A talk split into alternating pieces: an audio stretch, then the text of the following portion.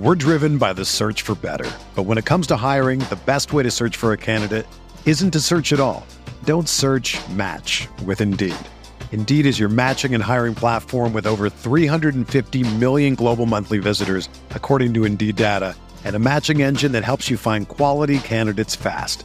Ditch the busy work. Use Indeed for scheduling, screening, and messaging so you can connect with candidates faster. Leveraging over 140 million qualifications and preferences every day, Indeed's matching engine is constantly learning from your preferences, so the more you use Indeed, the better it gets. Join more than 3.5 million businesses worldwide that use Indeed to hire great talent fast. And listeners of this show will get a $75 sponsored job credit to get your jobs more visibility at Indeed.com slash BlueWire. Just go to Indeed.com slash BlueWire right now and support our show by saying that you heard about Indeed on this podcast. That's Indeed.com slash BlueWire. Terms and conditions apply. Need to hire? You need Indeed.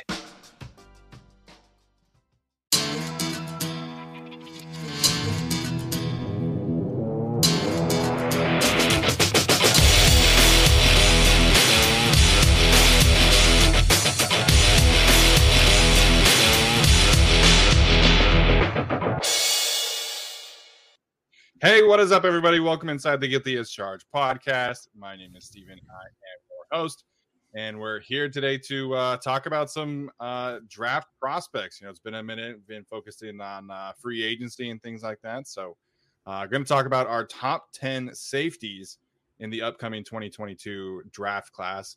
And joining me to do that are my guys, Alex and Tyler. Alex, we'll start with you, man. How are you doing today?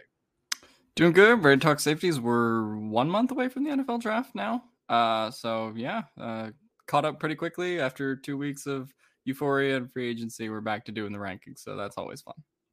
Yeah, man, I, I can't believe that it's just a month away. I mean, we start we like it, it's both uh bittersweet, right? Because we got to start draft the draft process later, but now I feel like we have to like rush and catch up.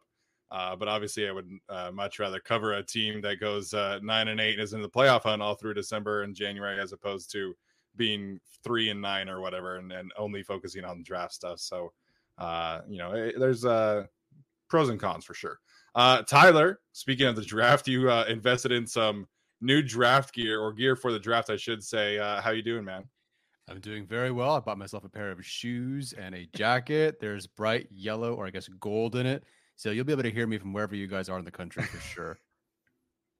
yeah, it's going to be a lot of fun. Arjun is going to be there as well. So the three of us are going to have a great time in Las Vegas. And uh, uh, so if you are attending the draft, be sure to come say hi and uh, we'll, we'll chat it up. So um, that being said, we're going to dive right into our rankings today. And if you are watching this, of course, or participating, you can see the ticker down below. Uh, our rankings, as always, are brought to you by our friends over at ExpressVPN where you can go to expressvpn.com slash guilty to start your free trial of a VPN today. That, of course, helps with computer security. It gives you access to uh, NFL Game Pass International, which is far superior than the uh, US version. Also lets you access Netflix and Hulu and all that stuff on their international packages. So uh, go check that out. All right. So we are going to do our our safety rankings today will go from 10 to 7 and then 6 through 4 and then 3 to 1 and uh, at the end we'll kind of talk about really where we see the chargers kind of investing in this position group. I, I think it is kind of an underrated need uh, especially if brandon staley is going to be you know focusing in on the dime package and things like that. So uh, let's start with tyler. Tyler why don't you take us through your 10 through 7 first Alrighty, by almost default, because I hated the two other safeties that I watched that didn't make this list, we have Leon O'Neal from Texas A&M. At number nine, we have Kerby Joseph from Illinois. At eight, JT Woods from Baylor, and then Nick mm. Cross from Maryland. At seven, um, at this point, the seven and eight, JT Woods, uh, Nick Cross, and JT Woods, those are guys that I'm just kind of hoping reach their ceiling. JT Woods being more the athlete. I think Nick Cross being a a real hit or miss player, like a real, real hit or miss player. But I'm hoping that with that super, super athleticism as well, if yeah. you can get him to do consistently what he does well with that RAS score, I think he could be good. when his instincts are dead on, they're dead on. And he can be an enforcer. I've seen him knock two different players from two different games or one player per game out of the game uh, in, in those games. He could definitely can do that and be that for you. I think when he does make a great play on the football, he does make a great play on the football. But the negatives are, you know, he can be lost in coverage 1v1. You know, sometimes it looks great. Yeah. Sometimes it's absolutely getting torched by Jahan Dotson on a double move against Penn State. He's an inconsistent tackler, but I think with that RAS score, with what he does well, I'm putting him at seven, but it is a bit of a projection for sure. But again, I don't real feel really good about Kerby Joseph or Leon O'Neal. JT Woods, I definitely like, kind of in that same vein. Um, so seven and eight are kind of a toss up for me. Yeah, Nick Cross from Maryland is a really interesting study to me. He kind of uh, reminded, oh, we got Mama Shun already in here with a super chat. Shout out.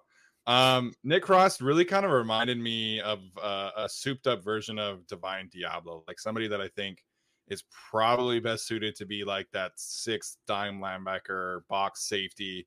So I do think he's a little bit pigeonholed into playing exclusively in the box. But you know, you mentioned that RAS score, man, 9.91, which I, I, think is like third in this safety class, a strong safety, I should say, you know, based off of how they they sort the website. Um, just a really physical player. I think he's a, a one of the bigger safeties.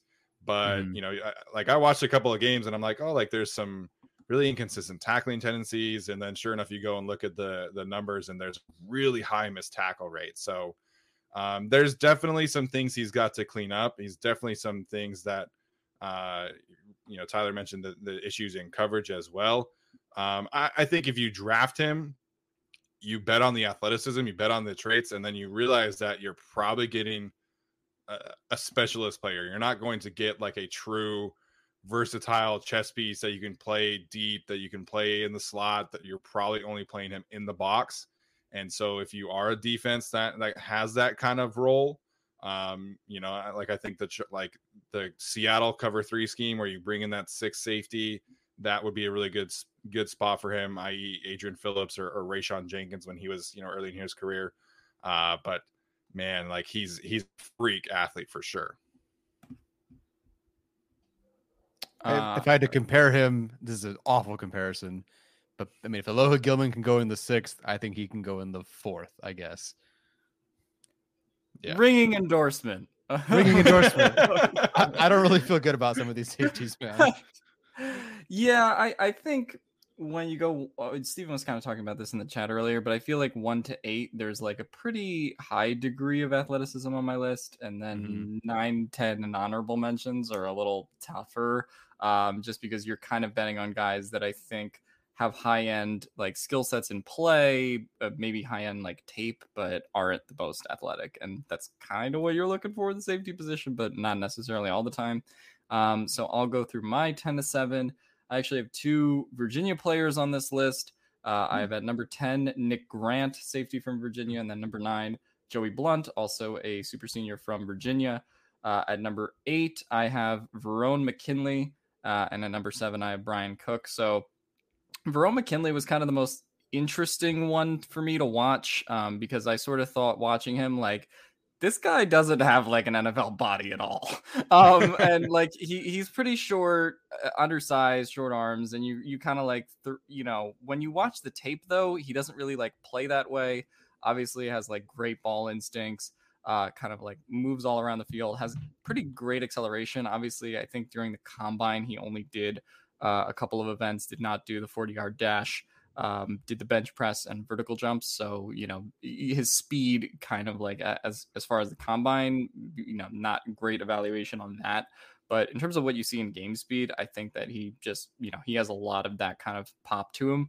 Uh, and also just, you know, we talk about tacklers, and I think that's a really uh, important part of evaluating safeties as well. Uh, and he's a very willing tackler, uh, and that's something that I think shines through on, on the film as well. When you watch it, he, he's a guy that uh, really has all the traits, uh, playing traits that you want in safety. But I do think the reason that he's at eight and not higher for me is that size, because I do think that uh, is kind of going to be a problem in the NFL. And while he's a very willing tackler, he can also be somewhat of an inefficient tackler at times because of those short arms. And that gives me some pause when it's like, oh, you know, we're going to ask this guy to try to tackle Derrick Henry, like, or someone like that, uh, sure. at, you know, you know, at the second level or something like that. Uh, so I am a little bit concerned about his size. Sometimes he can get overpowered if there's like a bigger receiver, for example. So I do love the traits, and I think you know he would do pretty well at the NFL level. But ultimately, he's probably a late day two, early day three kind of guy because of his you know size and, and stature. Yeah, I definitely see what you're saying there, and I do think you know he he could be a fit for the Chargers. Obviously, we know that they've they've met with him, kind of fits what they want to do, and I think you know Alex is spot on here because like mentally he's got everything that you want and, you could possibly want safety. He understands route concept. He understands how to anticipate and drive on the ball. He's got those great ball skills. There's a couple of his interceptions over the course of his career have just been crazy, crazy good catches. Like there was one in uh, 2019, I want to say against Washington State with uh, Kyler Gordon. I want to say where he was kind of in the corner of the end zone. It was tipped and he like barely got one foot down. Of course, you need two in the NFL, but in college, you just need the one. And so he's just got really good balance and ball skills. And I think, you know, he could be a good fit for the Chargers, but absolutely because of his frame, athleticism, I think he is kind of a, a day three guy, but uh, I really like the player for sure. So I didn't get a chance to watch him because I figured, okay, I'll, you know, they watched McKinley. I'll find somebody else. Maybe I really like to talk about them. Did not happen. So I completely wasted my time on that one. But the Chargers obviously met with him. So you say he's a good fit for what they want to do. So what do you think they will do with him and how does he compete or compare to Gilman and Mark Webb? Yeah, I think, you know, the difference there between those two is that he would be more of the deep safety player. So I think like eh, what the Chargers do at safety is going to be really interesting to me because you know down the stretch they really hinted at you know allowing Nasir Adderley to play more around the box, move him around, be a Derwin light kind of player, and so to me, like if your if your goal is to allow both of those two players play around the ball more often, you need that deep safety kind of player, and so um, that really is the difference. Like I think Alohi Gilman and Mark Webb are, are interesting prospects, but they're limited athletically. They're limited in their ball skills and their range, really just in kind of their understanding of how to be that center fielder kind of player. And that's that's why I think somebody like Verone McKinley can come in and, and be a good fit for this team because it allows him to play deep. Derwin and Nas can play in the box. They can play at the line of scrimmage more often. And so, really, that's just kind of the skill set that I think the Chargers are missing because Nas can play deep, but he's really the only. I mean, Derwin can do everything, right? But you don't want Derwin playing deep. You want Derwin around the box. So, I think the Chargers do need to add another kind of deep safety, and I think McKinley would would be a fit there.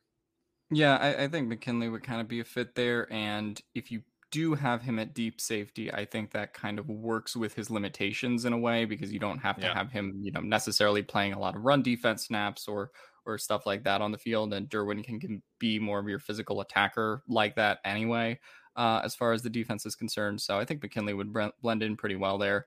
Um, obviously, the question I think with the safety group is if they draft a safety super high, let's say first or second round, what does that mean for Nasir Adderley? What does that mean kind of for right. the rest of these guys? But I think McKinley is a guy where you could still have Adderley there um, and, you know, kind of work with that group still the same anyway.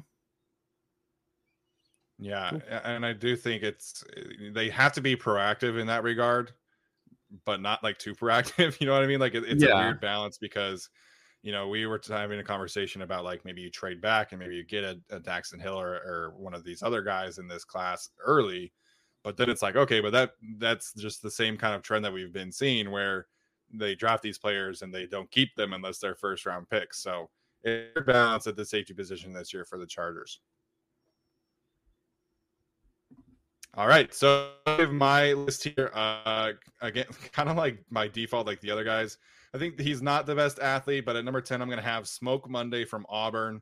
Uh, number nine, I do have McKinley there, and then eight, I have Nick Cross and then seven uh, Kerby Joseph. So this this group is not necessarily my favorite. I mentioned a little bit of uh, we talked about McKinley, so I'll talk about Smoke Monday as somebody that I think uh, probably not that fit for the Chargers, but uh, did kind of give me Jayron Kearse light kind of vibes. I think he, he is a bigger, more physical kind of safety, not necessarily the best athlete. His RAS score, I think, is like 6.7 or something like that. So uh, nothing great there. But I think mentally and, and, just kind of his attitude, I think, is something that teams will really like in the NFL draft. I think his his calling card really is that willingness to come into the box and, and put his nose into the scrum and really just be that physical presence.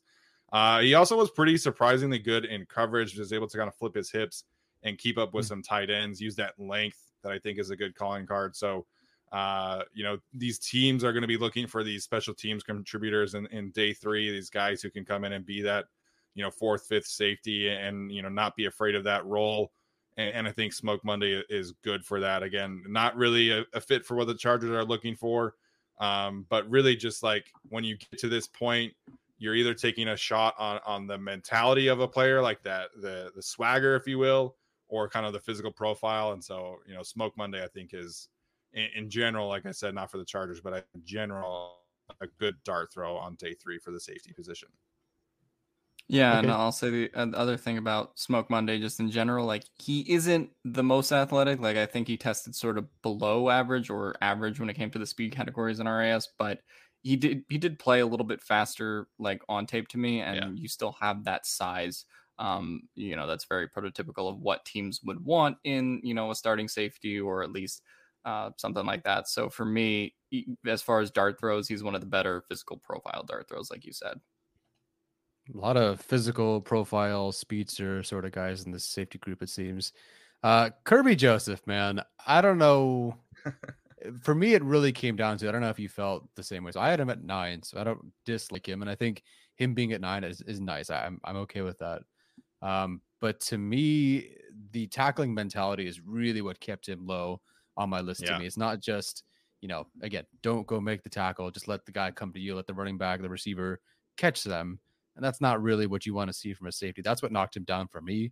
I don't know how you feel about that in particular, or why was he at seven for you? Yeah, you know, totally understand that. I th- I did knock him down for his his tackling score is pretty low for me um uh, just not somebody that is is super willing in that regard and i think you know he's somebody that's going to be pigeonholed into a specific scheme and and really it's a scheme that's kind of dying and like if he were you know coming into the seattle cover three scheme i think he would be kind of high on on draft boards because he does have that range that burst that closing speed those ball skills that you really like. You really like his ability and coverage and to be that that playmaker back there. But i i do agree about the tackling. I just think you know, when you're looking at kind of players like so Ron McKinley kind of smoke physically, Nick Cross. So really the debate here for me was Joseph at seven and Cross at eight. But mm. Cross is also limited, but he's more of like that box linebacker, uh, box safety. So to me, I just I, I think you place a higher value on the ball skills and the ability to be a playmaker back there. Uh, so I mean, I don't feel great about him at seven, uh, but you know, just kind of the ball production it was really the the the trait there that I decided to give the the edge over. Gotcha. All right, six through four now. Yeah, go for it. All right, at number six, I have Bryan Cook from Cincinnati. At five, I have Jalen Pitre. That's how you say his name uh, from Baylor. And then at number four, I have Lewis Cine, the safety from Georgia. I like all three of these guys. It was tough for yeah. me to find a way to get to fit this. This like mm, Cook at six feels good but five through two, I think was really, really close. Uh, Cook to me, even though maybe statistically it isn't going to be the best game ever, I thought his game versus Alabama might have just been the most impressive because of what he had to do. You watch like even even Lewis Cine, who had a really good game against Alabama, he had a really good game until he didn't, and, until Jameson Williams just yeah. torched him on that one play. Bryan Cook had to run and keep up with someone like Williams, like Metchie, and keep track of these guys. And I think his understanding of route concepts, I think it was just fantastic. He did a really, really good job either as a safety or in single coverage. He's a classic football guy. And I think, you know, all of that, all I know how I feel about him in coverage. I think his best trait is how he tackles, or at least the fact that he is a good tackle. I think, you know, his at least some misses, sure, but his mentality is there. Unlike some of these guys behind him. I think that mentality is absolutely there. So to me, you know, pretty good in coverage, smart guy, good football player, good tackler. To me, just only really limited by his athleticism. You know, to me, it's, it's he's not you know quite the lunch pail blue collar classic guy, but he's you know I just I just think there's going to be something limiting there that I don't think you know he just won't be able to reach a great ceiling. But I think his floor is very very solid. So I think he does the dirty work well. I think he's a very smart player, and I really like him.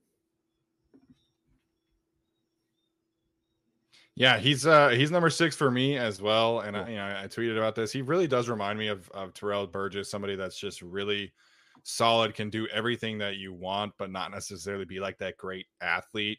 Um, you know, what really kind of sold me on Cook, uh, I watched his Notre Dame game first. Mm, and mm-hmm. you know, in that Notre Dame game, he's he's being asked to cover uh, I forget his name, but their tight end, their big tight end number 87 uh, mm-hmm. one-on-one situations and, and really did a fantastic job there both in off coverage and press situations. Uh, then he's also being asked to you know uh, drive on overpasses from uh, to kevin austin who's kind of that, that freak athlete. So really versatile in coverage and really just has a, a, a great understanding of of how to flip his hips when to jam when not to jam has great ball skills has great anticipation so he's just really smart and heady. And I think he's not necessarily, like you said, into that blue collar, like, you know, sleeper kind of category yet, but he's got those same kind of traits. And I think he is just really smart and is able to really just have a high understanding of plays and when to make them. And uh, I'm a big fan of him. And like I said, I have him at six two, and that feels right. Like that feels like the mm-hmm. separation of the tier before. And so I, I really like the player, but I don't think he has the same kind of upside as the other guys. Yeah, um, I I like Bryan Cook too. I had him at seven, of course. Um, so yeah, him and Coby Bryant kind of just stand out from that Cincinnati secondary in general. Yeah. Although I guess more so than Bryant, I think Cook is a little bit more scheme specific. Like I think you probably need to put him mm, potentially in like a zone heavy scheme. Um, you know, you sure. can kind of do that with him.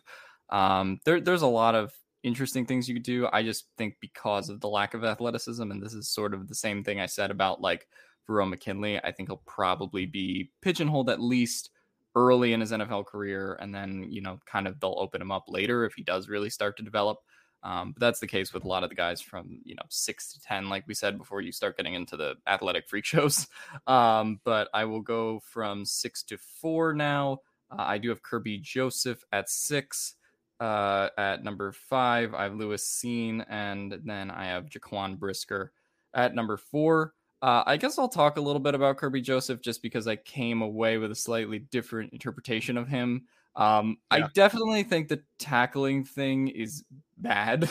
Um, so that that was kind of one of the things that came up on tape. The fact that he just kind of like ducks his head. Um, I will say I think that's one of the more correctable things at the NFL level, I guess though. Like for for years, I mean, Chargers specific, Michael Davis was like awful at tackling.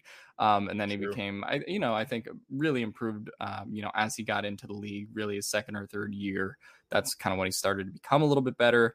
And I think you just kind of like bet on a guy with some of that athleticism as well to be able to learn that, especially with how you know he's able to kind of like swing his hips and how he's able to um you know just kind of get in position to tackle. I don't feel like it should be that hard to teach him, but then again, there's some guys that just come into the league and they're the same player they were in college. So maybe there won't be that development. Um, but I think the amount of burst that he has and the, the ability to make plays on the ball obviously is kind of like you know shut down in coverage when it comes to the slot and stuff like that. Um, I, I think yeah, and his movements are just really like off the chain as well. Like I, I've never seen a guy just like who's uh, there's obviously been corners and safeties who can like swing their hips really fast, but he's pretty good at it. Um, you know, and I think that that's one of the interesting things about watching him on tape as well. So, um, the athleticism is there for me enough to overlook the tackling, but I do think the tackling thing is a red flag, and that's why he wouldn't go higher uh, than six for me, but I understand why the tackling thing would knock him down to nine for you guys.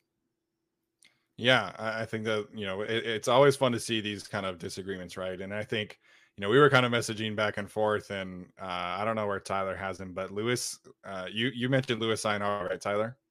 Yeah, he's at number four for me. Okay, so um, you know, Alex kind of mes- messaged this and, and started this started this conversation in the group chat about Lewis Cine being the perceived number two safety. Uh, there's a couple media members out there that he think that think that he should be the first safety taken. Uh, so uh, I know it's just kind of crazy, man. These, these these takes a little bit. So I, I'm a little lower on Kyle Hamilton, but not that low.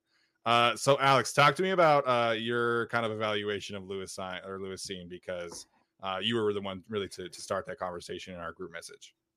Yeah, I, I guess the difference between like I guess Brisker, Hill, Hamilton, and then Cine for me was just Cine was like I didn't feel like his ball skills were there. Like I felt like if he was asked to make more plays on the ball, maybe he would have. But I kind of needed to see it, like I did from Hamilton um, and and and um, Pitre and some of these other guys. So um, that's kind of what knocked him down for me. And then there's just like really boring snaps, like Steven said, where he's like, okay, he's lining up at edge here and didn't really make an effective play there, but okay. Um, so I think there's definitely a physical skill set that you can have for, that for there. Like day one, he comes in and I think would be a, like a really good run defender, like fills the gap super well in that regard. I just don't know if his ceiling is as high as some of the other guys, and that's why um, I ended up putting him at five. But yeah, just I I don't know. I I can't put him like in Kyle Hamilton tier. Like that's just kind of crazy to me. I know some people are higher mm-hmm. or lower on him, but uh, I I just don't think the same level of athleticism is quite there. Um, but at the same time, you know, he did have a good combine, relatively speaking. So I'm sure that moved him up a couple boards. Um, but yeah, I, I wasn't as thrilled with like the ball skills and playmaking. But maybe if you're looking at that from a Chargers perspective, they don't necessarily need that from day one. Whereas they do need run defense. So um, that, you know, kind of could potentially make him an option. Obviously, they don't have a second round pick. So pretty unlikely, but never know. I think yeah, he's so going to be one of those guys where you. What did you want to talk about, Cine? Uh, go ahead, Tyler. I think he's gonna be one of those guys where once he gets to the NFL, everyone's gonna be wondering, well, where was this ball production in college? And to me, yeah, thankfully, like uh, to me, I, maybe the different games watched, of course, like he didn't get his hands on all that much, and there weren't a ton of opportunities on what I saw.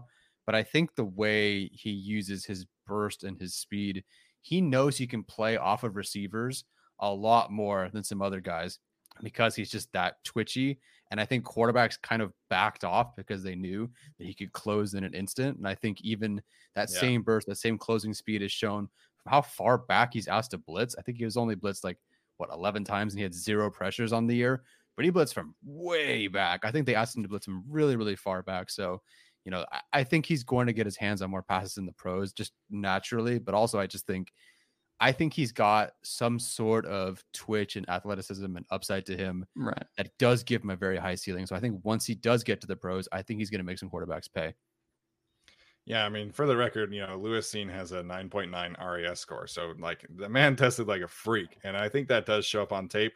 It's just that the understanding jump coverage is not there. I do have him higher. I have him at three, so you know, spoiler alert. But um, I think really? his ability to really, I think his ability to drive on the ball is really kind of the best in this class, um, and, and outside of Kyle Hamilton. So I think that those athletic traits do show up on tape and his range, man, his mentality. I think he absolutely is a little inexperienced in coverages, and I mean, you watch his tape against Kentucky and the man's doing nothing. Like the man is chilling 20 yards back and gets like zero action thrown his way. He just yeah. like teams would not throw the ball down. Um, you know, if you don't like our assessments, then uh, go watch somebody else, Agent Soto. So, you know, Uh, I, I, will say one thing regarding Cine, uh, and this is from uh, a 2020 clip uh, where he goes up against Kyle Pitts and just lays like one of the biggest hits yeah. Uh, I've ever seen on him. Gets ejected for it. Um, pretty nasty. So like you know, from that perspective, I will say just like the the kind of mean streak he plays with. We talk about that with offensive yeah. linemen, but I almost think he plays with like a mean streak and you know just kind of not being afraid to hit guys um, yeah. that might get him into trouble at the next level with how the NFL is dealing with you know head injuries and stuff like that. Um, but I, I, do think he is in general a, you know a big hitter. Um, so that's one of the things that even though maybe he doesn't have that perceived like athleticism uh, on the field compared to some of these other guys, I do think that would kind of like move him up for me.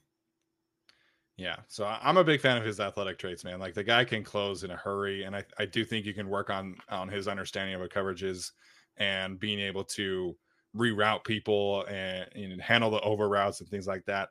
So it's a little work in progress, and I get that.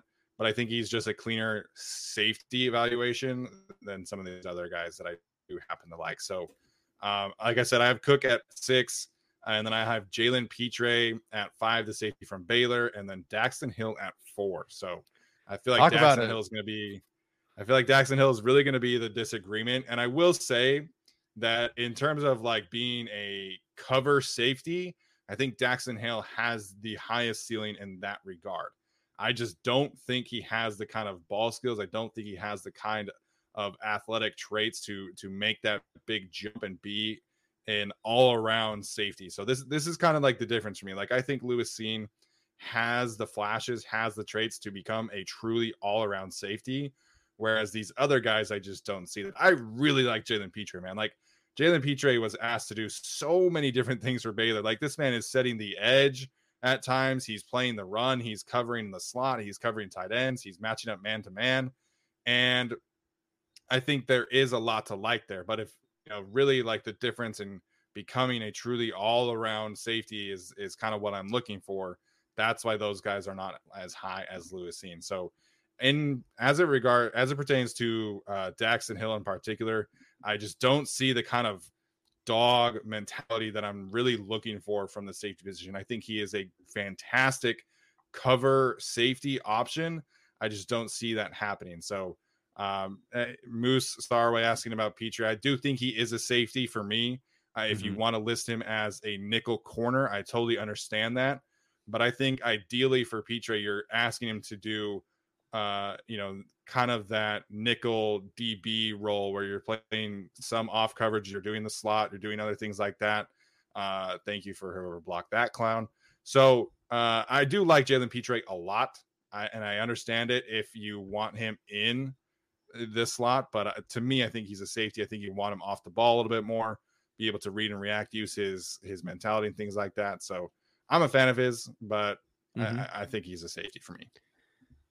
Oh man, Dax. Okay, so darn it, I thought I was gonna be the one who was high on Lewis Cine here. So I was like, I, I really, really, really, really wanted to put him ahead of Daxton Hill. So I'm proud of you for for doing that, taking that. I don't want to say risk. I don't think it's super controversial, but I feel like everyone has Daxton Hill penciled in as that number two, and I don't know if that's the best. Like people are talking about, I was talking about uh, like Trevon Moehrig, you know, from last year.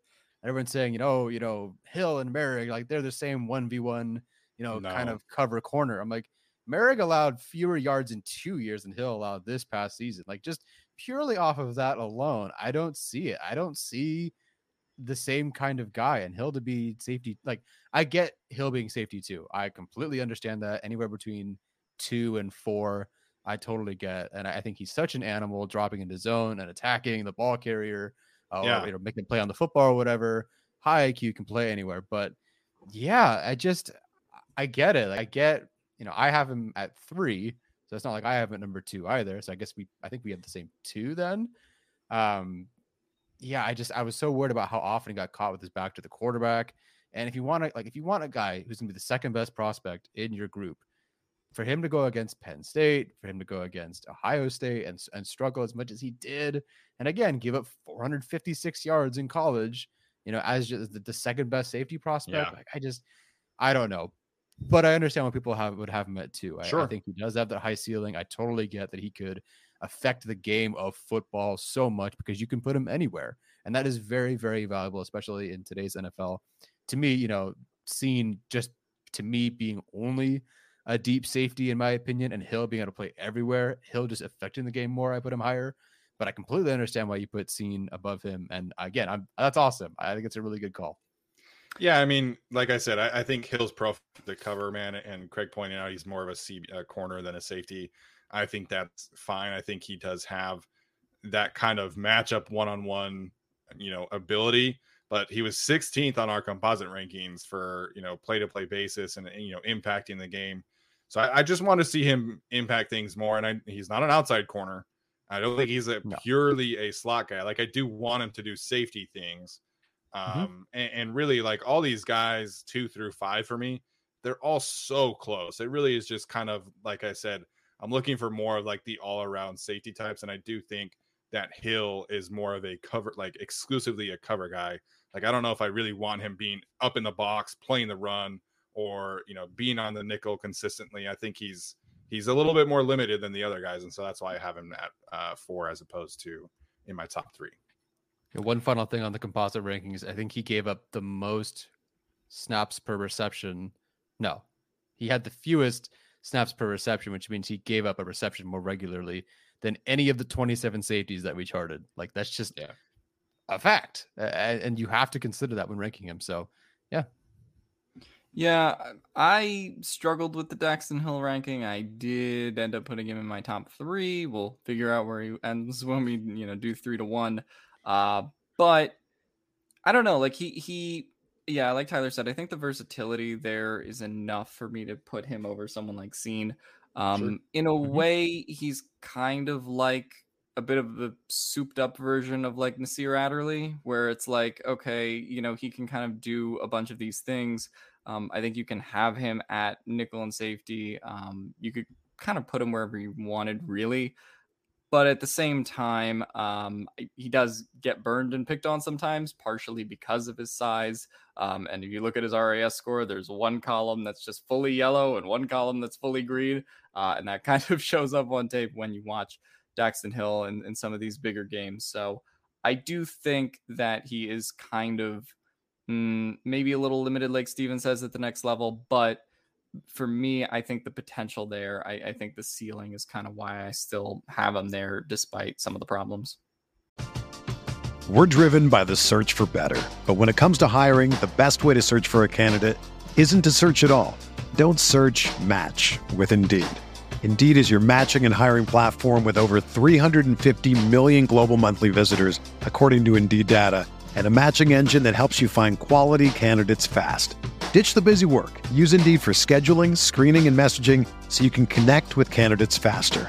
Leveraging over 140 million qualifications and preferences every day, Indeed's matching engine is constantly learning from your preferences, so the more you use Indeed, the better it gets. Join more than 3.5 million businesses worldwide that use Indeed to hire great talent fast. And listeners of this show will get a $75 sponsored job credit to get your jobs more visibility at Indeed.com slash BlueWire. Just go to Indeed.com slash BlueWire right now and support our show by saying that you heard about Indeed on this podcast. That's Indeed.com slash BlueWire. Terms and conditions apply. Need to hire? You need Indeed.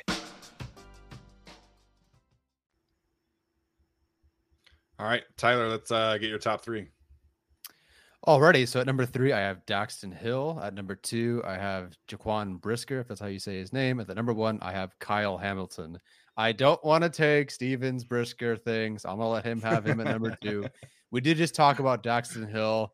I'm gonna talk about Kyle Hamilton because I, yeah. I I am still I mentioned this before. I like him. He has a first round grade for me, but I think it's at like a seven which for us is the for me is the cutoff for a first yeah. round grade. I think he's good at everything. I, I, think he's generally good at everything. But then again, the notion now I do think he is ahead of everybody else in the safety group, obviously. But the notion that he is one of the best players in this draft, like should be one of the three best players in this draft, is kind of bonkers to me. And I don't get I think it's very easy for people to say, oh, Derwin James, oh, Derwin James. Everyone's trying to compare this safety to Derwin James. I don't think he was a better prospect than Owusu Koramoah, uh, to be completely honest. I think Joke was JOK was a better, a more, you know, angry tackler and, and a better 1v1 coverage corner or safety, I guess, in my opinion. Now he went on to play linebacker, I think, for the Browns. That's different. Hamilton, I think, will play safety or be more of a defensive back, I guess. But I just I don't know, man. Like, what if he if people are comparing him to Derwin James, what is he close to Derwin James, even out of college? As I don't know. And then to me, to, to have him better potentially than Aidan Hutchinson, I think is a little bit ridiculous. Yeah. I don't understand where that's coming from. And again, it's not the end all be all. But if you want to be like Aidan Hutchinson is considered, you know, maybe the best player, one of the best players in this draft and he was number one in our composite edge rankings. Like you want to see something like that to just kind of check that box, right? Evan Neal, maybe the top tackle. He was, you know, top three in our composite rankings. Kyle Hamilton came in at ninth among safeties. And again, Hamilton plays different competition than, you know, Yusuf Corker or whatever from Kentucky. Or maybe he doesn't. but, you know, I, I just I just don't buy him as one of the best players in this draft. With that said, he's go or excuse me, one of the top like three best players in this draft. With that said, he's gonna have a first round grade for me. I'm pretty sure the whole way. He's gonna be one of the only maybe the 15 players that have that for me. Um, I just don't buy him there. Number one, for me, first round grade. I just don't buy him in the same tier as some of these upper upper tier guys. I think we're all on the same page there because like Kyle Hamilton, I think he is the best safety. I think he is a top 15, 20 player in the class. Um, he has a low first round grade for me as well. And again, that's not not 32 players are going to have a, a, first round grade like Tyler is saying, but right. Um, I think that the the Derwin comparison for me only applies for like his ability to be like a matchup guy against tight ends because hmm, he's okay. really the only yeah. player in this class in this safety class that has the size, the coverage ability, the understanding to say, okay, I'm going to go put Kyle Hamilton on Kyle Pitts, on mm-hmm. Darren Waller, on Travis Kelce. So that is the only instance where I'm like, okay, I can understand that specific thing. But I mean, as we all know, Derwin is a freak of nature and can do everything well at the safety position. And I don't think that's the case for Kyle Hamilton. I really like the player, mm-hmm. but top three player in the class is is a little rich for me. And I'm I'm still hearing like his name being thrown around with the Houston Texans quite often. And I'm just I'd rather have to take one of the pass rushers on the offensive tackles. Uh, you know, trade back. Uh, like I, I just I can't see that being if I were a Texans fan, taking Kyle Hamilton at three would just not be what I would want. Yeah, I, I think when you when people compare him to Derwin, I just don't think he's as fluid a mover as Derwin is. Like I think he's a little bit more stiff, sure. and that and that kind of shows up on tape. For example, um, in the Cincinnati game where he kind of got burnt by some slot receivers mm-hmm. a few times. Um, Pierce got him on a couple go routes too.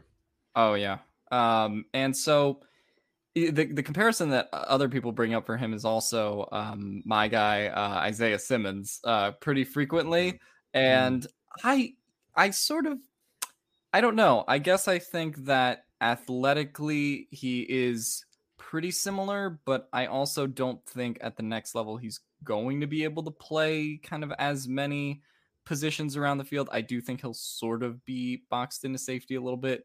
Uh, the Cardinals are in like year three of Isaiah Simmons, and they still don't know really how to use him, uh, which is really concerning to me uh, with how they've played their linebackers and safeties over there. But I, I just feel like I don't know. I I sort of sell the Kyle Hamilton to Derwin James comparison, although I can see that more. But I think whenever you know a lot of these defensive coordinators are just going to be like, this is going to be our jack of all trades guy. Um, I, I think that's a little bit easier said than done, especially because I don't think he's quite as athletic as an Isaiah Simmons or Derwin James personally. So that's why uh, that's why I have him at number one. I feel like we're we're shitting on Kyle Hamilton, and right. like he's also the best player in the safety room. Um, that is kind of the funny thing.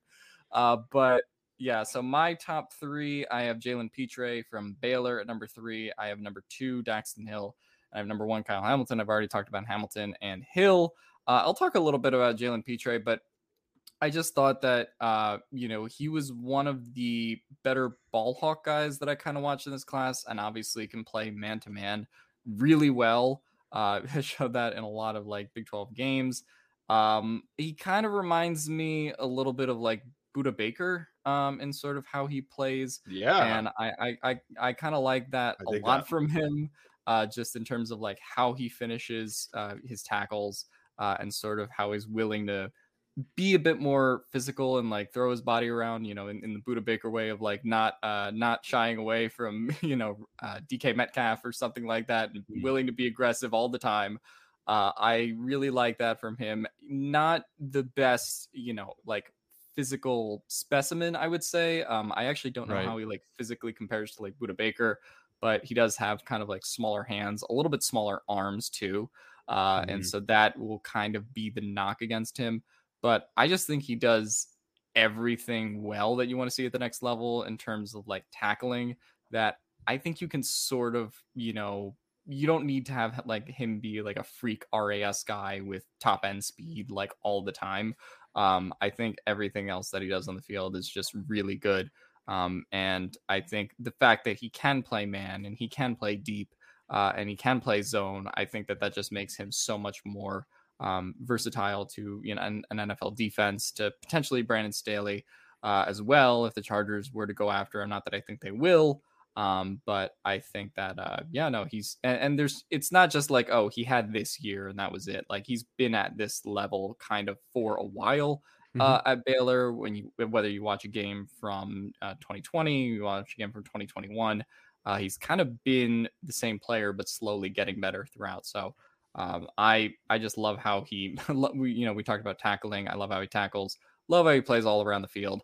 Um, and I think he can kind of be that like Budda Baker like safety for a team. And for that, um, I, I, have him at number three. Yeah, I love that comparison, Alex. I had not thought of that one. So I think he's a little bit bigger than than Budda, but but very similar physical profiles for sure. I think if the Chargers did have a second round pick, he's mm. somebody that I would be really interested in because you know I think he solves a lot of different problems that the Chargers have. I think he you know, adds some athleticism in the in the secondary. He boosts the run game. I mean, like I said, this man was setting the edge for Baylor and chasing down running backs from the backside. So there's there's a lot to like for for Jalen Pitre, and I do think that he would be a good fit for the Chargers for sure. Yeah, I love Pitre. And I, so I watched Tycen Anderson from Toledo, who had zero interceptions, zero pass breakups, or even if you watch Lewis Cine, you know, you have to appreciate what he could do, but there's no real production there. Pitre, just read it off 25 pressures two sacks 50 run stops two forced fumbles two interceptions six pass breakups i mean you just you just turn on the tape and it's just fun i could see why any fan of any team would just fall in love with this guy he's fun he's all over the place he can do quite a bit i i rewatched because i heard that he had taken a big step forward at the senior bowl and people were really saying he did a fantastic job that must have been in team drills or maybe even the game I wasn't really impressed with the one on ones because like, oh, there's Bo Melton beating him, or there's Khalil Shakir beating him, and I was like, eh, I don't know where the step forward was, but supposedly yeah. he was one of the big winners. So it must have been team drills. It must have been during the game or something. But yeah, he's he's an awesome player for sure. Yeah, I also wonder how much of that is like people don't watch Baylor and then they watch this guy. Um, so I, I, feel like there's an effect for not that Baylor's a small school, but compared to the true like blue bloods, I, I feel like that does kind of have an effect. Yeah, absolutely. So we'll uh, we'll wrap this up with uh, my three. Uh, Lewis Cine at number three, like I said, uh, and mm-hmm. then I have Jaquan Brisker at number two, also, and then Kyle Hamilton at number one. So Brisker became a really uh, favorite of mine when I was watching him on uh, Saturday afternoon, uh, or actually it was Friday night, excuse me. And then I tweeted out the uh, mock draft of the Chargers training down and, and taking him in the first round um, which was definitely a joke, was not serious at all. I do not think taking a safety in the first round would be smart.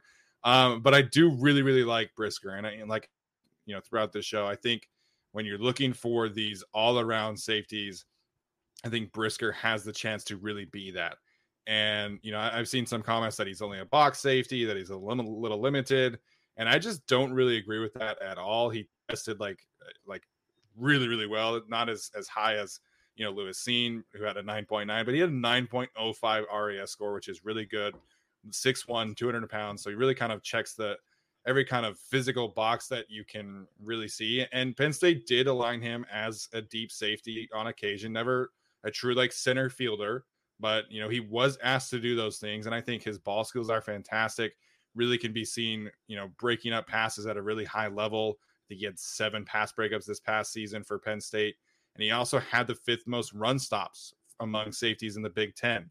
Uh, not just you know uh, draft eligible safeties in the Big Ten, but all big safeties in the Big Ten. So somebody that I think is productive against the pass, productive against the run, can really check all these boxes. Is, is a high end athlete, not elite athlete, but a high end.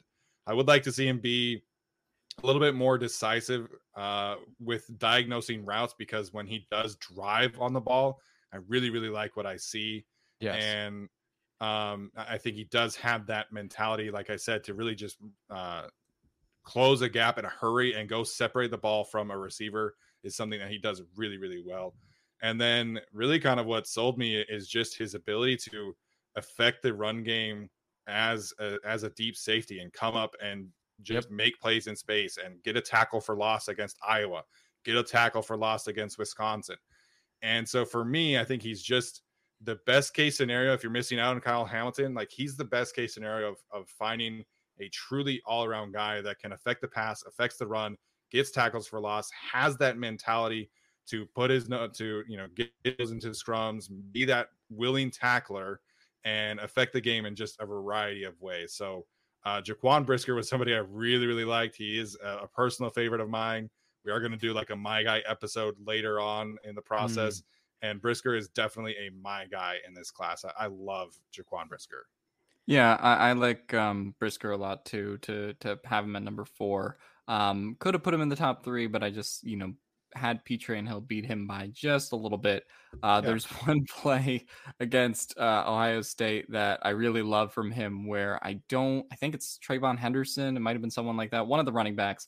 It pretty much is all the way to the house. He's going to score, has yes. already beat the uh-huh. defense. Uh-huh. Um, and then you just see Brisker, you know, all 15 feet tall of him just cover 70 yards from yeah, the other yeah, side man. of the field, mm-hmm. haul ass, and bring him down right before the end zone. And I just thought that was something that was like really impressive and, and caught my eye when I watched it. Um, you know, obviously, you know, the play is a net result for Ohio State that's really good, but just to, to show the effort on that play and, and show his physicality to be able to do that. Uh, I thought was just really impressive and shows, you know, what kind of player he is as a, as a top five safety in this class for sure. Yeah, I, am glad you brought that play up against Ohio State because I completely forgot about that. I had screenshot it and I was going to share it. But yeah, he's he's over there and the play's going over here. And there's like he couldn't have been further away. He might have been yeah. getting at the opposing pylon and he still made that tackle. And that that does check a lot of boxes for a lot of teams. Just hey, that's that's heart, that's athleticism, that's closing speed, that's whatever you want to call it. So that was a fantastic one for sure. I just it's funny. I I liked him a lot and he kind of just moved up my rankings because I couldn't find a way to put him down. Like he's he's number okay. two for me. I like he just there he's so well rounded. You know, he plays the run game very very well. I think not just going up and making a play on the ball carrier, but there isn't a wide receiver or tight end or some sort of you know pulling tight end or whatever that can like he gets around them or through them and some guys I love watching them because they can they take on that you know lead blocker or whatever and let somebody else make the play. But Brisker has a knack for making the play and you know taking on the blocker and then also making the play on the football. Yeah, I think that really really stood out to me. Um, again, he's a high end athlete, tons of positional flexibility. I do I do worry a bit about his ability to either work like laterally or his agility. I'm not sure what the word I'm looking for is, but there are a couple times I think in the, in the film watching that just kind of he never was really picked on for this, but I had a bit of a concern about his ability to break from center field on on routes that maybe like a post or a deep crosser that was kind of breaking a, a, uh, across his face. And I thought that oh, like maybe he's a little bit slow there, like he couldn't quite flip his hips and turn yeah. there. And then against Ohio State, they did that once, and they didn't go to whoever that receiver was that time. They tried it later in the game, and Olave went right across his face and beat him for a big touchdown. So I do worry about that. And in that same regard, that same you know agility, nimbleness, whatever you want to call it, um, once some receivers are in the open field in front of him, I do worry about his ability to adjust to some wiggle guys with lateral movers in the open field. And, and the the numbers do back that up. I think he's like 20th in a not good way in missed tackle rate against the pass. So that kind of worries me a little bit too. But I just think there's there's so much to like about him. There's so much that he can do well. You know, I, I can see him doing more corner things than someone like Cine. So that's why I have him a little bit higher. Yeah, he's definitely got some coverage issues that I think needs to be worked out, and and that is kind of where I, I can see people saying like, oh, he's a box guy, but I think he has the ability and the skill set to do it. He's got the athletic traits to do it for sure. Um, again, somebody that I I really like. So uh, we got a couple people watching the watching our, our, show during the the soccer game. We got uh, somebody's on vacation in South America. These are awesome, man. Shout out to all of you guys. Um, all right, let's let's wrap up the safety discussion here because, like uh, we said at the top a couple times with Nasir Adderley, it's a very interesting case. He's on the last year of his deal. Derwin mm-hmm. James also playing on the last year of his deal, probably going to get an extension. So, how the Chargers address the safety position is going to be very, very interesting in this draft because financially, like I, I don't know if they're going to be willing to pay both Adderley and Derwin James, you know, high end contracts. I don't think Adderley is going to be like a market set or anything like that, but right. I would imagine he gets a decently high contract. So, uh, Tyler, what do you make of Adderley's situation? You know, looking forward and how the Chargers can kind of address the safety position in the draft. I mean, before free agency and before the acquisitions of Jackson and Mack, I was told that the only guys that were really safe were Asante Samuel Jr. and Derwin James. Nasir Adderley is not Brandon Staley's guy. And I, I think he improved quite a bit. He took a very, very nice leap forward for sure. If he does that again, he's going to be a great safety next to Derwin James. Absolutely. But you're right. He's got one year left. Same with Tranquill, but that's a whole different story. You know, Nasir Adderley, I don't know what they would want from him. I guess it sort of depends on whether they were actually in on Tyrann Mathieu or not, because I'd sort of heard that Tyrann Mathieu, the situation was they didn't think he could still play in the box and go make tackles and be physical as he enters, you know, year three of his new contract with whatever team he ends up going with. So, but Nasir Adderley feels different in that regard because I feel like he plays more back. So he, and he, I think he played in run support really well. So I'm not really sure what they expect of him. Um, to me, if they do want to move on from Adderley, it's because they just want something very different. And I think I think Adderley, we've always talked about him being, oh, well, be a slot corner or being able to do this, or being able to do that. He's just only been a deep safety. And so if they want to move on from him, I think they would want to go for somebody that could just play more positions. Again, Dax Hill. Like I don't think Lewis Cine would be in play in that regard. I, I don't. I'm not saying that's a one for one switch, but it's kind of like this uh, similar player. Like you're great in run support and you play deep, but you know Dax Hill, Jalen Pitre, those guys can move all around. So I, I don't know. I think he man, he's only got one year left on his deal. I wish he I wish he had one more year. Like we just I know we really don't know with him because on the one yeah. hand you see the step that he took forward, but then he isn't making a play on the football. Did he have an inter- He's had one interception his entire career with the Chargers so far, and it was a gimme yeah. ball from Drew Brees. He dropped like he dropped like four last year. It felt like it, and again, like maybe that's just law of averages or something, a regression to whatever. Like maybe he gets four this year, maybe he doesn't drop them, but I don't know if they're willing to wait that long, and I hope they're a bit proactive but I will say Daxton Hill at 17 doesn't make me super happy. Yeah, I think they're kind of in a tough spot. I would guess that they take a safety. Either they trade back in round two, or that's kind of like a you know, uh, late day three, early or sorry, late day two, early day three type of pick. Um, I don't think they're going to go in the first round unless they just get some tremendous value and Kyle Hamilton falls out of the sky like Derwin James four years ago. Uh, although I don't think that's going to happen. Um, the Adderley thing, yeah, the, the Adderley thing is interesting because I don't know. I I don't know what his eval- his valuation would be on the market, and the Kyzir White contract, for example, makes me like skeptical of like how other teams just kind of view some of these Chargers players. Um, I don't, you know, he did also miss his rookie year. Um, and so we just kind of don't know like what he is. Obviously, he could have the breakout season this year, uh, and then, you know, suddenly we're talking about him in a very different way with 2023 free agency as a potential must resign, or maybe he, you know, just goes past the Chargers pay grade, considering they just restructured the Mack deal and maybe they just won't have the money. Um, but for me, I just kind of need to see more um, from Nasir Adderley at this point. I don't mind him, you know, if you wanted to kind of extend him at like the current rate of what it would cost for a year or two, I wouldn't mind that as a stopgap. But I do think they kind of ultimately replace him in the same vein that we saw uh, Kyzir White didn't end up being one of Brandon Staley's guys. I think that we kind of will see Nasir Adderley not being one of Brandon Staley's guys as well, um, like Tyler kind of insinuated earlier. Yeah, uh, I, I think Adderley is a good starter. I think he's a quality yeah. starter. I don't think he's necessarily played his way into like must resign like we thought Kyzir had last year.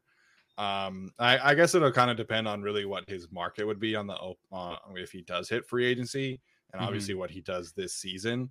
Um, but if he doesn't get any interceptions this year, then he's not going to have a strong market. Like that's right. just you know a deep safety that doesn't get interceptions is not going to be a quality free agent signing. I mean, even if you look at Rayshawn Jenkins two years ago, Rayshawn had a good amount of interceptions, and granted, mm-hmm. he went to Jacksonville, who was just throwing money around like they always do. Still doing, but Still doing that. We'll always be doing that because that's why they are so bad. Um, But Adderley is going to be a really interesting case study because I know Renaldo Hill really likes him. We haven't really heard many of the other coaches talk very highly of him, but mm-hmm. Renaldo Hill all throughout the season was speaking very highly of of Nasir Adderley and his ability to, you know, be that high IQ player that they're hoping for. You know, he, he said that he was the one that was always winning all the the coverage quizzes. I forget they use a specific app for it, but um, mm-hmm. I know Renaldo Hill likes him. It's I don't know how Brandon Staley feels about him. I don't know how Tom Telesco feels about him at this point. So I guess the the question really has to be asked is like, what does he have to do this season to really truly become like a must resign? Obviously, outside of the the you know get more interceptions. Yeah, I also just feel like they're kind of going to be tight on money anyway in terms of and if you're already giving Derwin an extension, you know, plus the, the cap hits that we've talked about for next year already. I just feel like that probably leaves Adderley outside of the picture unless, you know, he doesn't get interceptions and, you know, suddenly he's signing like a one year, $4 million deal or a two year, $8 million deal, whatever it is. I, I think his value yeah. would have to be pretty low, which is not what we want to see from him. We want to see a breakout season, but um, I, I think if he does have that, he's kind of well past the Chargers at this point if they're going to resign Derwin. Yeah, I would at least just like to see them. Like, I, I really don't think they're going to upgrade over Nasir Adderley at this point, and all the options in free agency don't seem to be on the board for them at this point. So, I would love for them to just go get somebody on day three who at least has some sort of athletic upside. You have Alohi Gilman, I think it was like a 3.8 RAS score. Mark Shit, like he was that low. Yeah, Mark wow. Webb's like a six, you know, and then Ben DeLuca is probably not that high either. Um, so yeah. they need like anybody. If it's JT Woods because he's got a nine eight or whatever it is, go for it. If it's you know Joey Blount who they met with nine point eight seven, just go find some sort of juice back there because you can't just keep trotting out guys that are like got a six, which is way faster than I and way better than I could ever do. But in the NFL, like you you can't. Hey, can you even bench press 225 50 times, bro? 48, maybe. I don't do weights. I don't. Alex is a long distance runner. Um, but yeah, I, I think that's this is exactly why you know the guys that you mentioned make a lot of sense. But this is exactly why I think they do need to get like a day three deep safety kind of player. Again, Verone McKinley, obviously, who they've met with as well, I think would fit. Just give them insurance, give them some flexibility.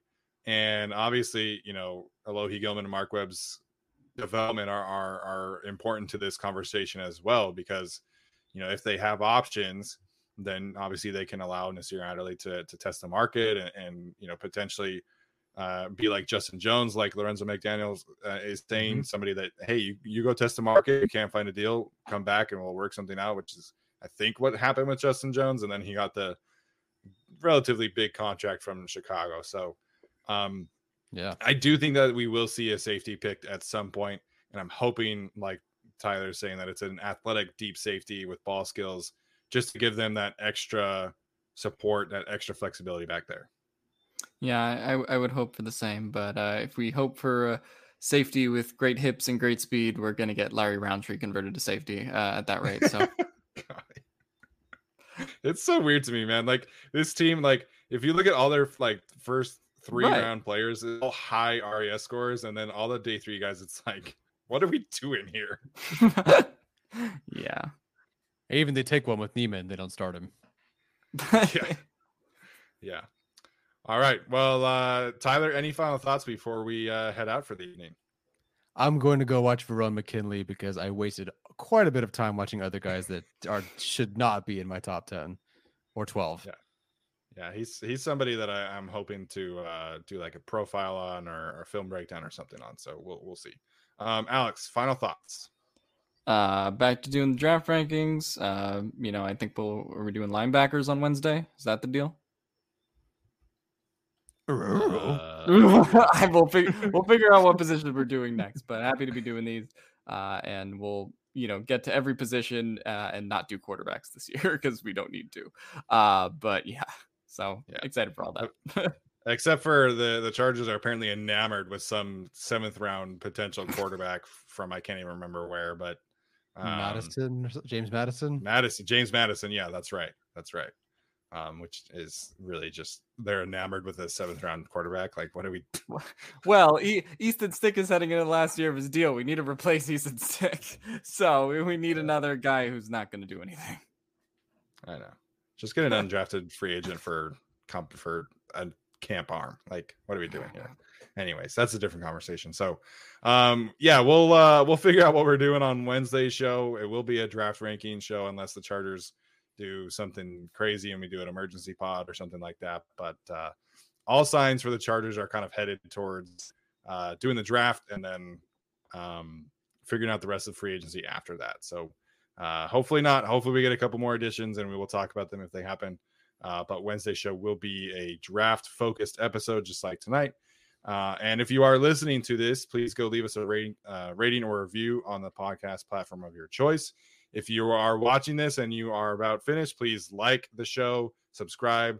Uh, don't be like uh, Mr. Sato earlier, who was being a hater, and uh, make sure and sub and, and be a be a cool, be a good person, I guess. Um, all right, that's gonna do it for us today, guys. Thank you so much for tuning in, and we'll see you on Wednesday. Everyone is talking about magnesium. It's all you hear about. But why? What do we know about magnesium? Well, magnesium is the number one mineral that 75% of Americans are deficient in. If you are a woman over 35, magnesium will help you rediscover balance, energy, and vitality. Magnesium supports more than 300 enzymatic reactions in your body, including those involved in hormonal balance. From functional medicine doctors to mental well being and female hormone experts, we all know that magnesium is the one mineral to improve all aspects of well being and health. But which one? Magnesium Breakthrough from Bioptimizers, the trusted choice recommended by leading experts with seven best absorbed forms of magnesium to ensure your body receives the support it needs for overall well being. Go to bioptimizers.com slash balance today and use code BALANCE10 for 10% off. Support your journey to wellness at B-I-O-P-T-I-M-I-Z-E-R-S dot com forward slash balance. Magnesium Breakthrough from Bioptimizers, your foundation to optimal health and vitality.